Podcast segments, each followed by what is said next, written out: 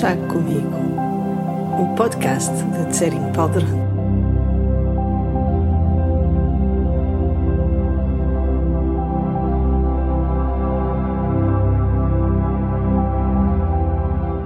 Estes episódios de podcast são chávenas de chá que eu partilho com os meus amigos, as pessoas que se conectam comigo e com a minha maneira de explicar o Dharma, com o meu entusiasmo pela vida, com os meus momentos de insustentável ternura.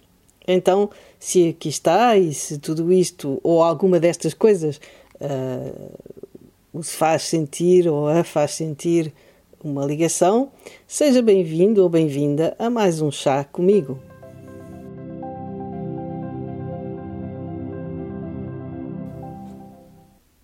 O episódio de hoje é um chá de Natal. Não contém qualquer mensagem budista profunda, nenhuma citação do Dalai Lama. É apenas um chá em torno do qual lhe vou contar uma história, esperando que ela lhe ponha um sorriso assim meio enternecido no coração. O episódio de hoje é um conto de Natal.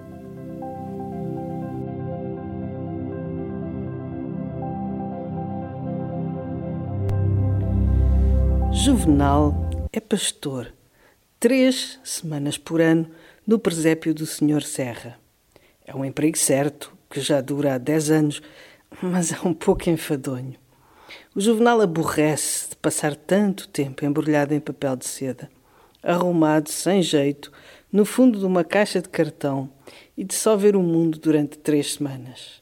Mas que três semanas! São 21 dias que valem por um ano inteiro. Sim, sim, são dias de glória, de brilho e de festa. Quando a dona Filomena, a mulher do Senhor Serra, tira a caixa do armário, lá para dia 15 ou 16 de dezembro, o juvenal estremece de excitação. A sua impaciência vai crescendo à medida que ela desenrola, uma a uma e com precaução, todas as personagens e as vai pondo em cima da mesa. O juvenal olha à sua volta para ver se reconhece os seus amigos de longa data. Olha o Baltazar! É, viva Melchior! Epá, Gaspar, como vai isso? Viva Malaquias, já viste por aí as minhas ovelhas? Dona Cesaltina, então como vai? O Juvenal vai acenando aos seus amigos e eles respondem com um gesto discreto da cabeça. Mas todos estão radiantes por se reverem e poderem desenferrujar as pernas. De ano para ano, algumas personagens desaparecem outras são novas. Há as tradicionais imprescindíveis que permanecem e outras mais fantasistas que a Dona Filomena vai introduzindo. O ano passado apareceu um limpa-chaminés com uma escada às costas, umas dez ovelhas que foram juntar-se ao rebanho do Malaquias e uma moçoila que não sabia bem o que fazia ali, pois nada na sua aparência deixava adivinhar a sua profissão.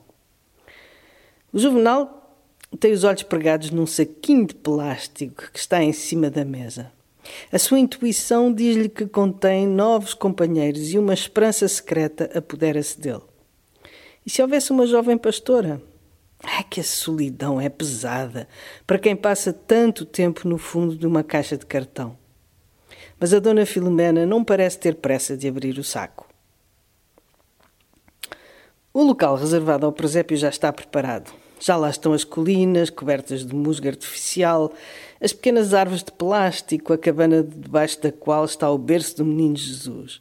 Este ano há um grande lago de águas geladas, um riacho e uma ponte. A Dona Filomena começa por colocar as personagens principais. Deita o menino nas palhinhas e põe perto dele a Nossa Senhora, São José, o burro e a vaca. Os três reis magos vêm em seguida. Depois é a vez dos pastorinhos.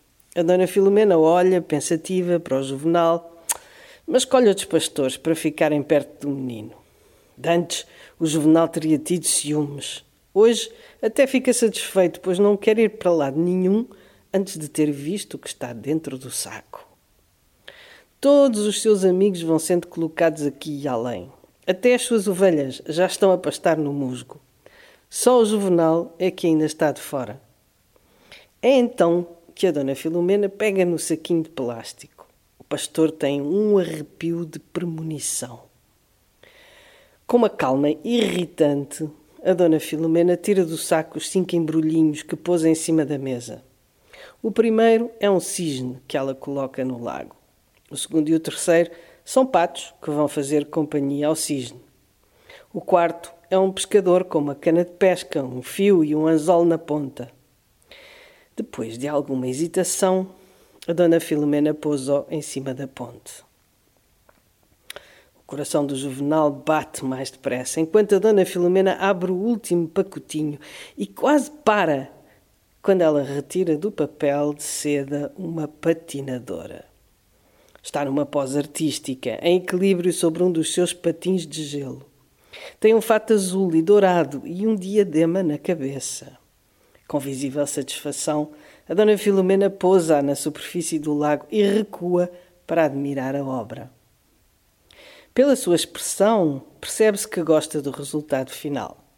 Cantarolando alegremente, dá uns retoques aqui e além, até que finalmente pega no juvenal e hesita um instante. O pobre do pastor fecha os olhos, para não ver onde ela o põe, e, assim que sente os pés no chão, abre-os a medo. Mesmo na sua frente está o lago e a patinadora. É verdade que ela está de costas, mas isso não o impede de meter conversa com ela. O Juvenal fica radiante. Ele sabe que não tem muito tempo, por isso tem de fazer alguma coisa depressa.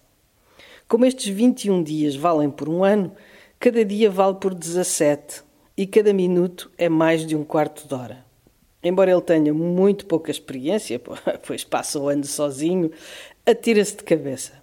Olá, eu sou o Juvenal e estou atrás de ti. Eu sei, eu vejo-te no reflexo do lago. O Juvenal fica um pouco embaraçado. Uh, como te chamas? Chamo-me Helena e sou ucraniana. Ai, és muito bonita. Obrigada. Os dias passam e os preparativos para o Natal continuam. A dona Filomena traz o pinheiro e põe os enfeites e as luzes e pouco a pouco começa a juntar os presentes. Entre as personagens do presépio, o ambiente também é de festa. Todas elas conversam, riem e contam anedotas, particularmente as que estão mais longe do berço. As outras não se atrevem tanto. O Juvenal e a sua ucraniana namoram descaradamente. Finalmente, vem a noite de Natal. Os convidados chegam, a mesa está cheia de boa comida. Os copos enchem-se de espumante, ouvem-se os risos das crianças e dos adultos. É uma alegria. O Juvenal está radiante. O seu coração está tão grande que parece não caber no peito. Helena, o que eu queria era ficar contigo para sempre, suspira ele para deixar escapar alguma pressão. Ai, também eu, responde ela. Vamos fazer um voto? Estás a ver aquela estrela cadente no alto do pinheiro? Estou. Então fechamos os olhos e fazemos um voto os dois ao mesmo tempo. A patinadora e o pastor fecham os olhos e pensam como seria bom ficarem para sempre nos braços um do outro. É nesse momento que, tomado de uma súbita e inexplicável urgência, o Sr. Serra se levanta e vem ajeitar a estrela no alto do pinheiro. As tábuas do soalho rangem sob o seu peso e a trepidação do seu passo faz estremecer toda a sala e também o presépio. Sob o efeito deste tremor de terra, todas as personagens vacilam e a patinadora, que, como sabem, está em cima do gelo, desliza até à borda do lago. Aí fica a balançar durante um certo tempo, até que perde o equilíbrio e cai nos braços do juvenal. Tarantados com o abalo, eles levam algum tempo a perceberem-se de que o seu voto foi realizado. Estão finalmente nos braços um do outro. E assim ficam, enlevados e felizes por toda a quadra festiva.